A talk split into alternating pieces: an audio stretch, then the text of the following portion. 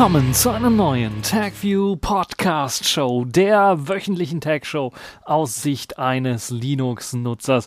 Wieder vollgespickt mit interessanten Themen. Ihr wisst, Sommerausgabe immer noch, das heißt ein bisschen was verkürzt das Ganze und deshalb auch keine Kategorien in dieser Woche aber hoffentlich dann vielleicht in nächster oder in der übernächsten Woche. Nichtsdestotrotz, ich habe spannende Themen für euch. Zum einen haben wir sehr viel über Smartphones. Zum einen haben wir Xiaomi, die eine neue Generation von Unterdisplay Frontkameras in ihre Smartphones bringen möchte. Wir haben Apple mit schon fast der Pfeife der Woche, denn die zertifizieren tatsächlich mehrfach einen Trojaner. Dann haben wir die Google Bildersuche mit äh, Creative Commons Lizenz wir haben das sogenannte Next Paper von TCL, eine spannende Display-Technologie, die vielleicht auch für Smartphones und Tablets interessant werden könnte. Und ganz zum Schluss haben wir noch Huawei's Harmony OS, das Open Source wird und in Zukunft auch auf Smartphones kommen wird.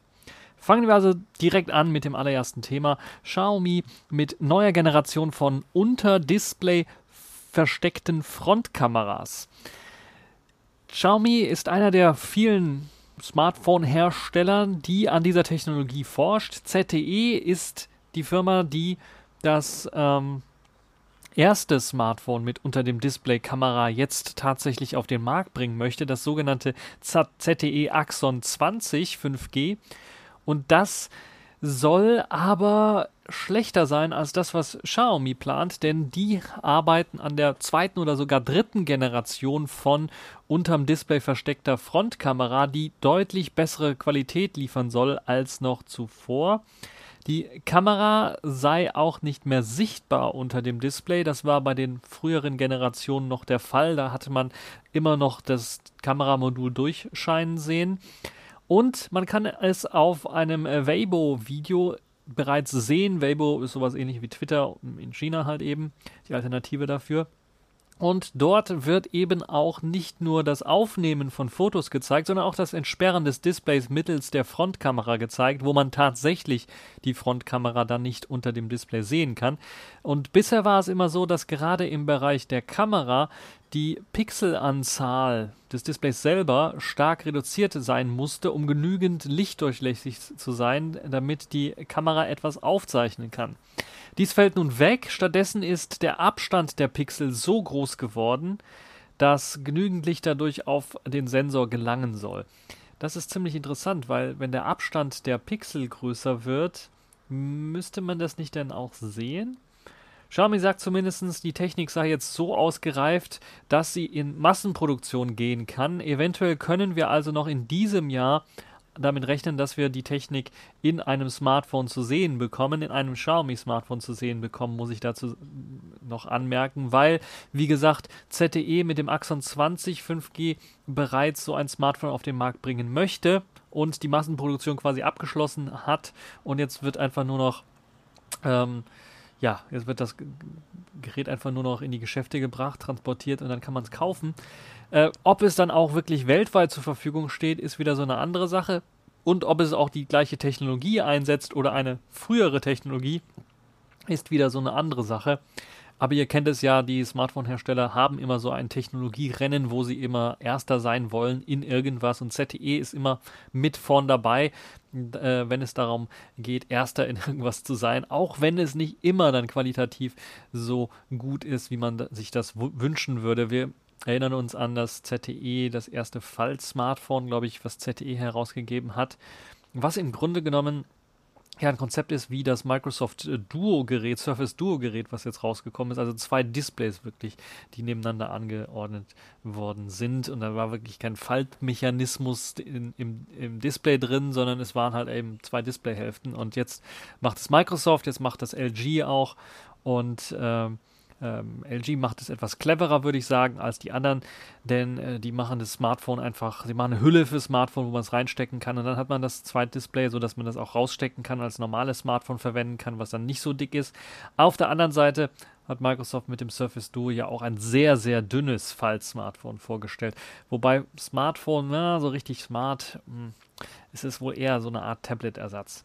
Aber äh, ja, da könnt ihr mir natürlich eure Meinung zu schreiben, falls ihr das alles mitbekommen habt, wie es darum geht und wie es darum steht. Was haltet ihr von der Technologie, dass man jetzt Frontkameras unters Display packt? Ist das eine logische Konsequenz? Ähm, könnt ihr euch vorstellen, so ein Smartphone zu kaufen, weil das natürlich dann auch so ein bisschen, würde ich mal sagen, ja, gruseliger ist. Ich kenne einige Leute, die haben sich extra Smartphones gekauft, wo diese Frontkamera nicht zu sehen war, eben aus Privatsphärengründen, weil sie sich halt eben auch auf ihren Laptops die Kameras zukleben, äh, weil halt eben sie Angst davor haben, dass sie ausspioniert werden in ihren, ja, im, in ihren äh, vier Wänden.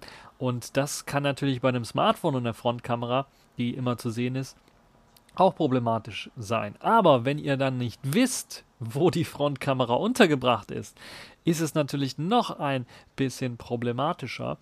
Auf der anderen Seite könnt ihr euch natürlich auch vorstellen, hat das große Vorteile. Beispielsweise, wenn ich einen Vlog machen möchte, muss ich ja eigentlich in die Kamera schauen, äh, die ich äh, meinen Vlog aufzeichne und nicht in die Mitte, wo mein Bild eventuell zu sehen ist.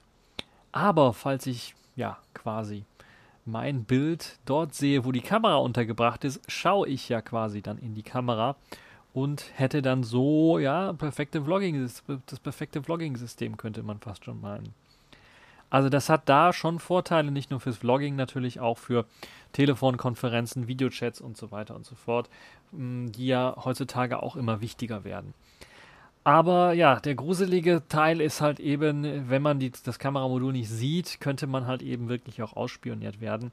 Aber um mal ganz ehrlich zu sein, das haben wir das Problem. Also ich habe noch keinen gesehen mit eben der Frontkamera zugeklebt auf dem Smartphone.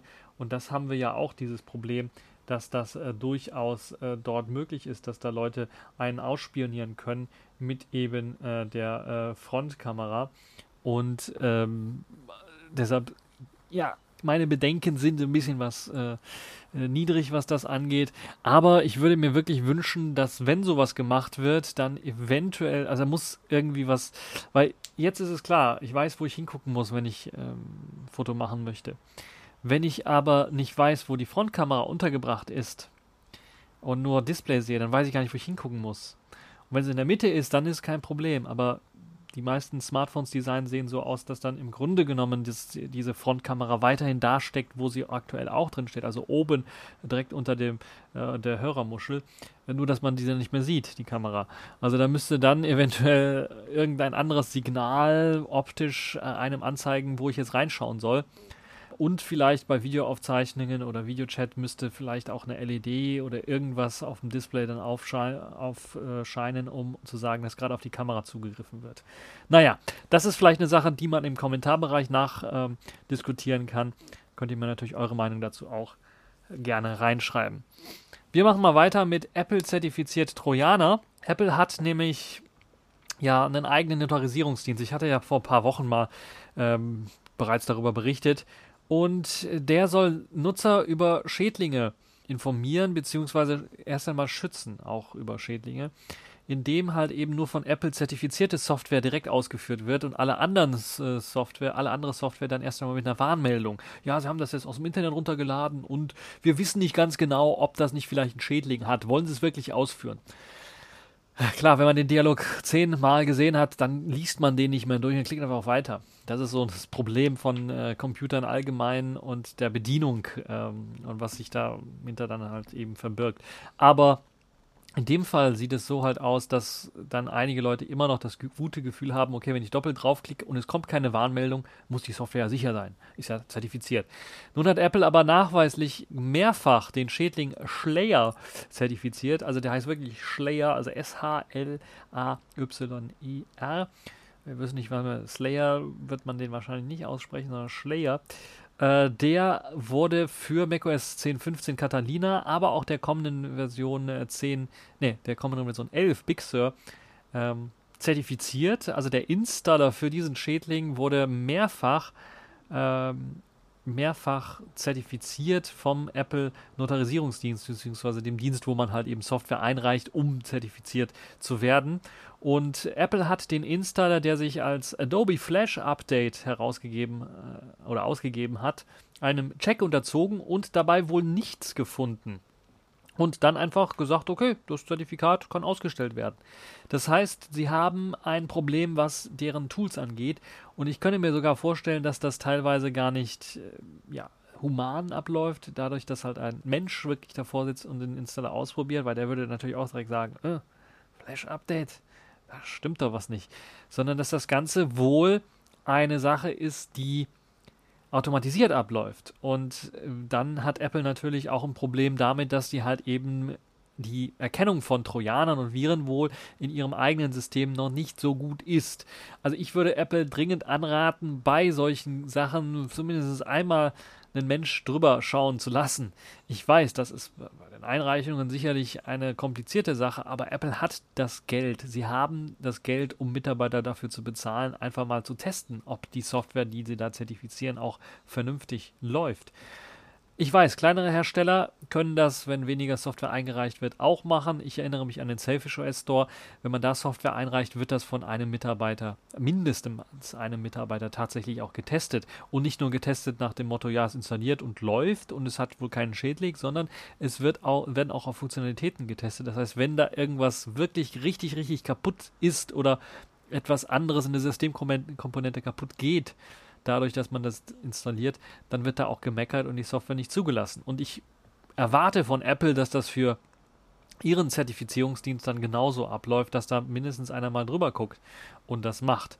Ähm, ja, nach Bekanntwerden der ganzen Geschichte hat Apple natürlich das Zertifikat nun zurückgezogen für den Schädling. Das heißt, in Zukunft, wenn ihr die Software ausführen wollt, dann wird auch die Warnmeldung angezeigt. Aber es ist wirklich schon äh, beachtlich, dass das halt so oft durchgeschlüpft ist durch das äh, Sicherheitsnetzwerk von Apple und dass Apple eben das Sicherheitsnetzwerk nicht so ganz so sicher hat, wie man sich das eventuell äh, gewünscht hätte. Und dass es halt eben nur nach Bekanntwerden äh, dieses Problems dann äh, zurückgezogen worden ist, was wahrscheinlich darauf hindeutet, dass eben es äh, auf eine Blacklist gesetzt worden ist. Machen wir mal weiter mit dem nächsten Thema und kommen wir zu dem nächsten großen Player auch im Smartphone-Markt. Ihr merkt so ein bisschen, das ist so eine Smartphone-zentrische äh, Geschichte, wobei hier ging es gerade um Desktop. Naja, ähm, aber wir kommen zu einem weiteren Hersteller, Google. Die haben ja schon seit längerem eine Bildersuche und auch eine Reverse-Bildersuche, wo man also ein Bild hochladen kann und Google zeigt einem ähnliche Bilder an und kann auch dann eventuell die Quelle anzeigen von einem Bild. Ist manchmal sehr hilfreich, wenn ich überlege, ähm, äh, bei Telegram schreibt nicht mal einer an. Und ich weiß gar nicht, wer, wer, ist denn das überhaupt? Und dann klickst du auf das Bild drauf, das Avatarbild, und das ist, das sieht dann so aus, als ob es irgendwie aus dem äh, aus irgendeinem Film wäre oder dass die Person nicht wirklich die Person ist, die sie versucht, äh, da aus, sich auszugeben. Dann kann man einfach das Bild rüberziehen in den Browser, in die Google Bilder Reverse Suche und feststellen, okay, das ist ein Werbebildbild von XYZ. Und äh, mit hoher Wahrscheinlichkeit handelt es sich dann um einen Bot oder einen Betrüger, der versucht, einen äh, irgendwie Bitcoins anzudrehen oder sowas. Und das ist, oder ins Bit Bitcoin-Aktiengeschäft einzusteigen, irgendein Blödsinn. Und das ist natürlich eine Möglichkeit, um herauszufinden, na, da stimmt was nicht. Eine andere Möglichkeit, die die Bildersuche von Google, die Reverse Search auch liefert, ist die Möglichkeit, ihr kennt vielleicht, ich habe öfter mal das Problem, wenn ich Smartphones teste, schaue ich mir manchmal auch an, was haben andere Leute da zu den Smartphones gesagt, äh, um zu gucken, haben sie ähnliche Ergebnisse erreicht. Das ist nicht meistens, äh, manchmal gucke ich auf die, die Akkulaufzeit auch, weil ich habe ja meine Ergebnisse und will dann gucken, sind die komplett Hirngespinste oder haben andere dann äh, etwas ähnliches.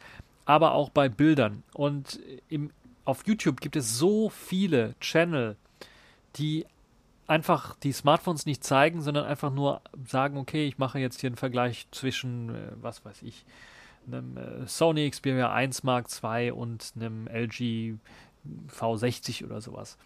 Und da werden die Smartphones nicht gezeigt, sondern einfach nur Bilder gezeigt und wird behauptet, das eine ist das äh, LG V60, das andere ist das äh, Sony Xperia 1 Mark II.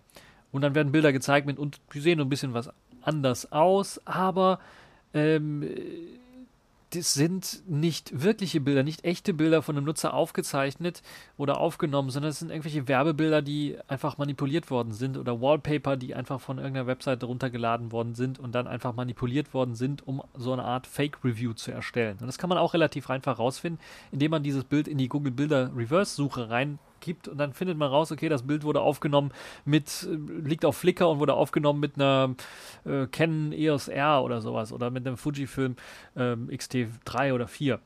Ähm, also komplett was anderes und es ist genau das gleiche Bild. Genau, man sieht sofort, okay, da stimmt was nicht. Das ist eine gute Funktion, diese Google-Bildersuche und die Reverse-Suche ebenfalls. Jetzt hat Google eine weitere gute Suchfunktion mit hinzugefügt, nämlich explizit kann man jetzt auch nach Lizenzen suchen, die unter der Creative Commons Lizenz stehen. Das sind also Bilder, die man je nach Lizenz dann eventuell auch wiederverwenden kann für eigene Arbeiten. Man kann die eventuell einfach einbetten in ein Video beispielsweise oder einbetten in ein Bild, was man selber machen möchte und je nachdem, wie die Lizenz ausgeht, gelegt ist, darf man sogar das Bild manipulieren, weiter bearbeiten und auf Grundlage dieses Bildes dann äh, aufsetzen. Äh, oder einfach nur das Bild verwenden, wie es ist und dann unter gleicher Lizenz mit Namensnennung weitergeben. Also ihr kennt die Creative Commons Lizenzen. Und äh, auf Flickr war bisher meine Anlaufstelle, wenn ich nach Creative Commons Bildern gesucht habe. Und gerade weil eben jetzt Copyright, ihr kennt das, ist immer was schwierig, und gerade wenn man dann irgendwie vielleicht äh, etwas erzeugt, wo man mit Geld verdienen möchte, wird das Ganze immer noch eine Ecke schwieriger. Und dann gibt es auch bei Creative Commons ähm, Einschränkungen, je nach Lizenz. Und äh, da macht es natürlich dann auch Sinn, eine gute Suche zu haben. Nun, nach Flickr gibt es eine zweite große Suchmaschine, äh, die hunderte, tausende, Millionen von Bildern äh, durchsuchen kann und eben auch die Möglichkeit, zu hart, äh, die Möglichkeit hat, zu sagen, okay, das ist jetzt ein Creative Commons Bild. Das heißt, die Lizenzsuche ist jetzt mit dabei. Man hat die Möglichkeit, nach Creative Commons Lizenzen zu suchen. Ähm, das nicht nur nicht nur das wurde gemacht, sondern auch bei der normalen Google Bildersuche wird einem jetzt auch explizit darauf hingedeutet, dieses Bild steht unter einer Creative Commons Lizenz. Du darfst es eventuell unter den Bedingungen, die da angegeben sind, weiter verwenden und benutzen. Die werden also hervorgerufen, äh, die Bilder, beziehungsweise die Lizenz wird hervorgerufen unter den Bildern, um es einfacher zu machen für Leute, Bilder zu finden, die sie dann zum Beispiel für ihre Projekte nutzen können. Ist ein Bild in der Übersicht der Suchanfrage entsprechend weiterverwendbar, erscheint dort künftig der Hinweis, dass das Bild auch lizenzierbar ist. Und äh, wählt man das Bild dann aus, zeigt Google einen Link auf die konkrete Lizenzinformation und dann steht da, äh, was weiß ich, CC äh, bei SA 3.0 oder sowas. Und dann ist da ein Link und dann wird dann nochmal erklärt, was das jetzt bedeutet, ganz konkret. Google zeigt also eben auch den Link zu der Seite, äh, äh wenn die zur Verfügung steht und unter welcher äh, Lizenz man das äh, Bild dann äh, weiterverwenden darf. Oder auch, das kann durchaus auch sein, äh, wie das Bild erworben werden kann, äh, wenn man es halt eben verwenden möchte in Zukunft. Also das ist auch eine sehr interessante Sache, wie ich finde. Und äh, falls ihr also in Zukunft auf der Suche nach Bildern seid, unter einer Creative Commons Lizenz, die ihr einfach nutzen könnt, ähm, unter natürlich den Lizenzbedingungen, könnt ihr jetzt auch die Google Bildersuche anschmeißen und müsst dann nicht immer auf Flickr oder auf anderen ähm, Plattformen herumsuchen. Gut, kommen wir zum nächsten Thema. Kommen wir zu einem, wieder ein etwas Thema, was was mit Hardware zu tun hat. Wir kommen zum Next Paper von TCL.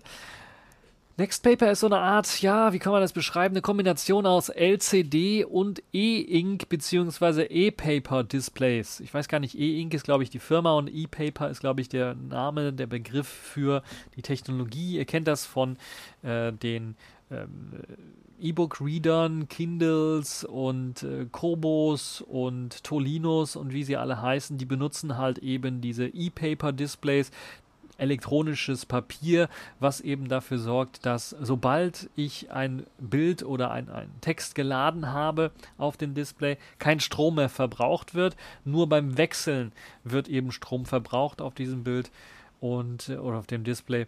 Und das sorgt halt eben für diese traumhaften Akkulaufzeiten auf E-Book-Readern. und auch natürlich für den guten Kontrast auf E-Book-Readern, wo ich eben meistens keine weitere Lichtquelle benötigt, benötige, die dann von unten irgendwie das Display anscheint, sondern ich habe halt einfach so ein gutes Kontrastverhältnis, dass das normale Tageslicht ausreicht, wie auf einem normalen Stück Papier, um eben gut lesbare Schrift darstellen zu können. Jetzt hat äh, TCL eine Technologie vorgestellt, weil wir kennen ja E-Paper eher als Graustufen oder Schwarz-Weiß. Es gibt zwar auch buntes E-Paper, das hat aber ähm, ja, ein bisschen Einschränkungen bei den Farben und natürlich auch das Problem, dass es ziemlich langsam ist beim Wechseln.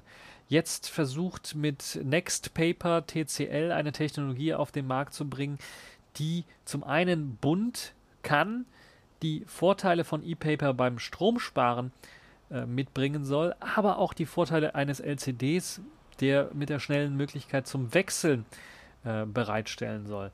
Das heißt, und natürlich auch ohne Hintergrundbeleuchtung auskommt. Das ist auch ein wichtiger Fakt. Also ohne Hintergrundbeleuchtung, bunt und schneller. Videos in Full HD flüssig abspielbar. Das ist das Next Paper von TCL.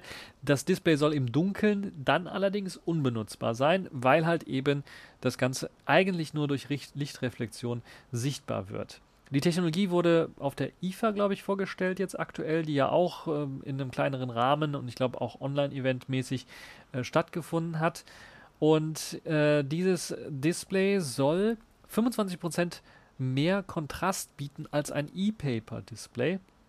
Ziemlich interessant, also einen noch höheren Kontrast. Soll dabei 36% dünner als herkömmliche LC-Displays sein und 65% stromsparender als ELC-Displays.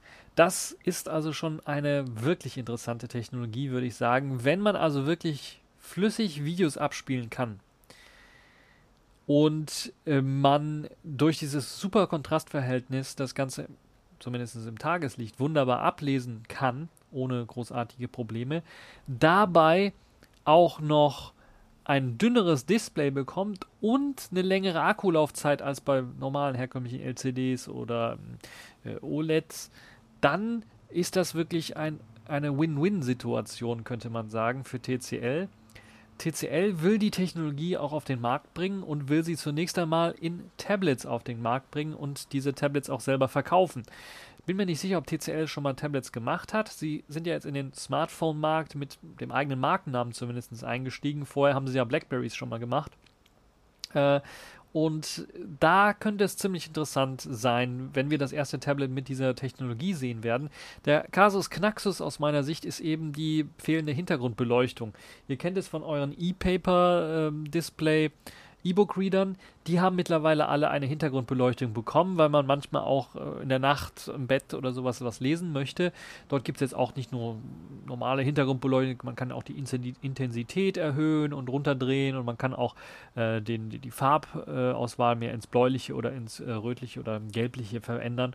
Und das wünsche ich mir für dieses Next Paper Display eventuell auch, dass es halt eben auch die Möglichkeit gibt, mal im Dunkeln äh, Hintergrundbeleuchtung anzumachen und was zu lesen.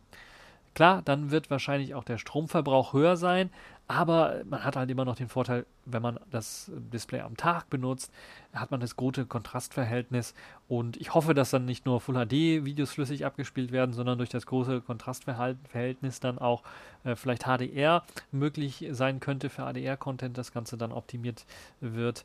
Naja, könnte eine ziemlich interessante Geschichte sein. Dieses Display kann nicht nur für Tablets verwendet werden, sondern natürlich auch für andere Sachen, beispielsweise digitale Zeitschriften für Kinder zum Lesen, zum Lernen von Lesen.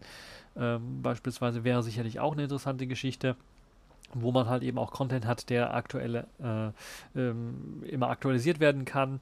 Und ja, wir werden also in Zukunft damit rechnen. Vielleicht äh, wird nicht nur TCL das äh, Next Paper dann auf den Markt bringen, sondern vielleicht werden auch andere Hersteller sowas ähnliches mal auf den Markt bringen. Ich kann mir auch vorstellen, dass das eine interessante Technologie sein könnte für äh, Smartwatches, weil wir haben vielleicht mal ein, zwei Smartwatches mit den E-Paper-Displays gesehen, aber da war immer das Problem, ja, okay, die halten dann zwar lange durch, was die Akkulaufzeit angeht, aber sind nicht wirklich nützlich, weil eben das E-Paper-Display zu langsam in der Aktualisierung ist und wir auch keine Farben hatten.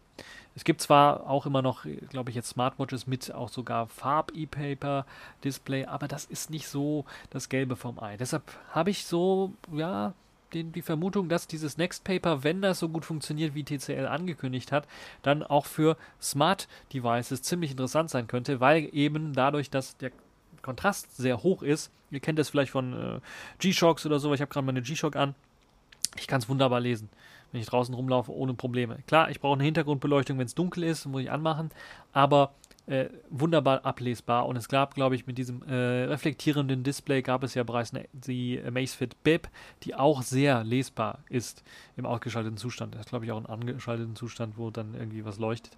Aber äh, also auch sehr gut lesbar ist. Das könnte ich mir also durchaus auch vorstellen, dass TCL da ähm, mit, wenn die Versprechungen alle wahr sind, dann äh, wirklich äh, ein, ein Killer-Feature, ein Killer, eine Killer-Technologie hat.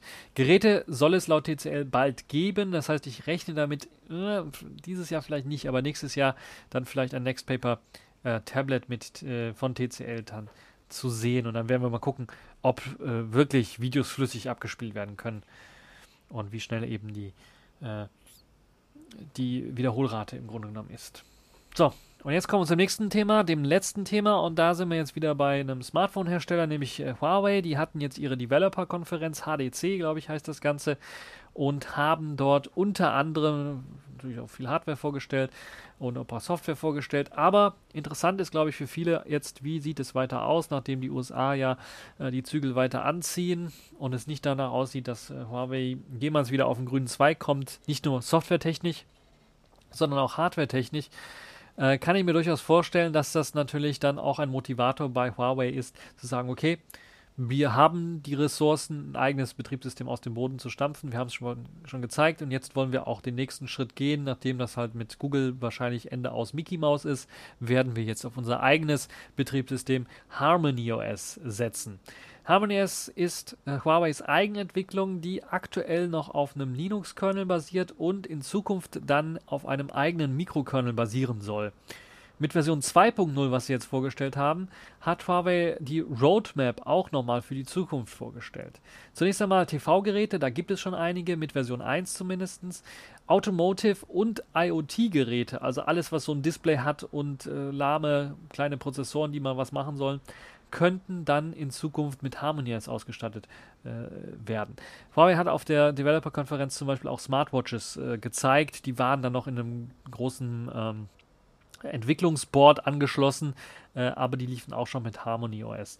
Aktuell äh, nutzt äh, Huawei für ihre Smartwatches noch Light OS, eine auch wirklich abgespeckte und auf, auch auf, auf einem Microkernel basierenden äh, System. In Zukunft könnte das alles vereinheitlicht werden mit Harmony OS, was so eine Art, ja, äh, LightOS Plus ist, könnte man sagen. Also auch in Mikrokernel basierend, was aber nicht nur auf IoT-Geräten laufen soll, relativ schnell, sondern eben dann auch später auf äh, größeren Geräten.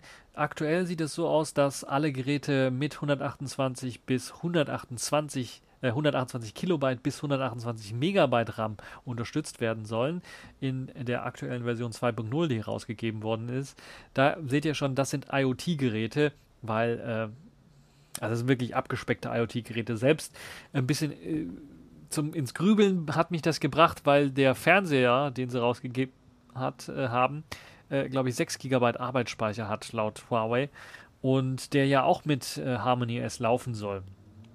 Das heißt, was ich jetzt mir vorstellen kann, ist, dass äh, Harmony OS jetzt äh, in Version 2.0 daraufhin optimiert worden ist, mit Geräten auf 128 Kilobyte bis 128 Megabyte laufen zu können. Ähm, auf jeden Fall ist das so meine Vorstellung.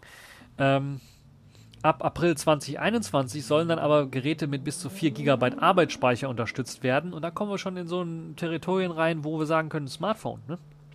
Also zumindest Einstiegssmartphones. Und ab Oktober 21 sollen dann auch Geräte mit mehr Arbeitsspeicher unterstützt werden, also dann auch Smartphones definitiv. Denn Huawei will zudem nicht nur eben äh, Harmony OS vorstellen als System für IoT, sondern die wollen jetzt auch das ganze Ökosystem öffnen und sagen, wir machen sowas wie Google das mit äh, Android gemacht hat, wir machen ein AOSP äh, für Harmony und das nennen wir Open Harmony. Und dieses Open Source Projekt von Harmony soll es eben ermöglichen, auch Drittanbietern dieses Betriebssystem zu nutzen von Huawei. Das könnte ziemlich interessant sein, wenn ich überlege, dass vielleicht andere kleine chinesische Firmen hergehen können für ihre äh, Smartwatches oder so weiter, dann vielleicht auf Harmony OS setzen werden, weil es ein, einfach schon mal da ist, weil man vielleicht keine Lizenz bezahlen muss, eventuell an Google, weil vielleicht äh, ja, extra äh, Vereinbarungen da gelten oder ähnliches. Also kann ich mir durchaus vorstellen, dass das durchaus möglich ist. Und äh, auch angekündigt für Oktober 21 dann sind erste Smartphones mit Harmony OS. Nicht nur das, sondern auch bestehende Smartphones, die jetzt auf ähm, äh, Huawei's Emotion UI 10 und dann jetzt in Zukunft auf Emotion UI 11 setzen, was jetzt vorgestellt worden ist, sollen dann mit ähm, Harmony OS 2.0 oder 2X laufen. Das ist zumindest die Vorstellung, die Huawei hat. Bereits Ende 2020 soll es dann ein SDK geben, was einem die Ermöglichung äh, erleichtern, äh, was die, einem die Ermöglichung, genau, was einem ermöglicht, äh, für Smartphones ähm, zu entwickeln, so dass man eventuell sogar schon damit rechnen kann, dass eventuell Huawei's Einstiegsklasse Smartphones im nächsten Jahr, im Frühjahr, wo dann eben auch 4 GB Arbeitsspeicher von Harmony OS unterstützt werden sollen, ausgestattet sein könnten. Wir dürfen also gespannt sein, was wir vielleicht schon in diesem Jahr sehen werden können vom System. Ich bin mir relativ sicher, die Oberfläche selber wird im Grunde genommen ein Emotion UI Oberfläche 11 oder ja, eine Weiterentwicklung 12 sein. Ähm, das ebenfalls eben auf der Entwicklerkonferenz angekündigt worden ist und für Emotion UI 10 Geräte wohl ausgeliefert wird. Also alles, was jetzt Emotion UI 10 1 bekommen hat, wird wahrscheinlich auch die Version 11 bekommen. Huawei gibt also nicht auf und ich bin richtig gespannt, wie Harmony es dann auch auf als Upgrade für bestehende Geräte kommen wird, denn äh, das wurde ja auch angekündigt und es könnte durchaus sein, dass Harmony OS erst einmal äh, länger auf Linux-Basis verbleiben wird, um dann eben auch die Android-Apps unterstützen zu können und ein ASP-only Clone von Harmony OS äh, hoffentlich nicht, denn ähm, mit äh, mit Emotion UI hat man ja im Grunde genommen schon eine AOSP-Clone. So hoffe ich dann, dass das was Eigenständiges dann auch so ein bisschen bleibt. Naja, das so zumindest meine Vermutung. So, das war's jetzt für diese TechView Podcast Show. Ich hoffe, es hat euch gefallen, ihr hattet Spaß daran und bis zur nächsten Show.